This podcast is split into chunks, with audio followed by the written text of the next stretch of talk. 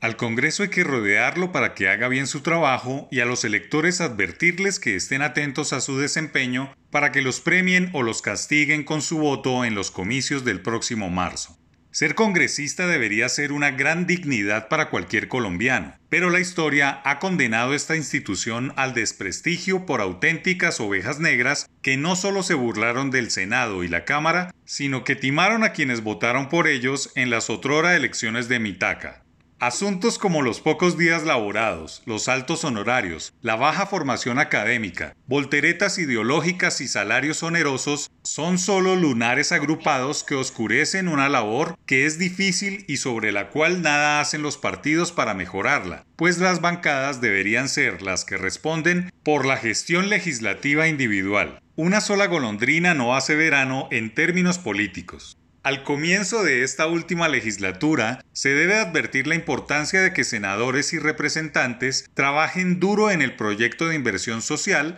o reforma tributaria solidaria, en el presupuesto general de la Nación y en iniciativas urgentes para reactivar la economía, máxime cuando el grado de inversión se ha perdido con dos de las tres principales firmas calificadoras de riesgo. Sin equivocación, esta última legislatura debe tener un aroma más económico los congresistas deben alejarse de proyectos de iniciativa parlamentaria populistas que buscan lavar la cara en las elecciones y dar resultados políticos, pero no económicos. Deben revisar a fondo y no dejar que sigan en trámite estas propuestas que pueden ser muy populares en otros países, pero que no han dado resultados en términos de generación de más productividad o empleo, que es lo que el país más necesita tras la crisis por la pandemia. Proyectos visionarios pueden ser el proyecto de ley número 446 de 2021 del Senado y 283 de 2019 de la Cámara de Representantes que regula los delitos contra los recursos naturales y el medio ambiente. Una actualización de la Ley 599 de 2000 se modifica la Ley 906 de 2004 esta iniciativa es fundamental, pues establece nuevas sanciones penales y agravantes para la protección ambiental, uno de los frentes más críticos para el futuro del país. Es un proyecto adelantado que pronto será ley. Debe haber una conexión vibrante entre los congresistas y los electores. El gran problema nacional es la pobreza y el desempleo, que sumados generan delincuencia y condenan a más generaciones al subdesarrollo.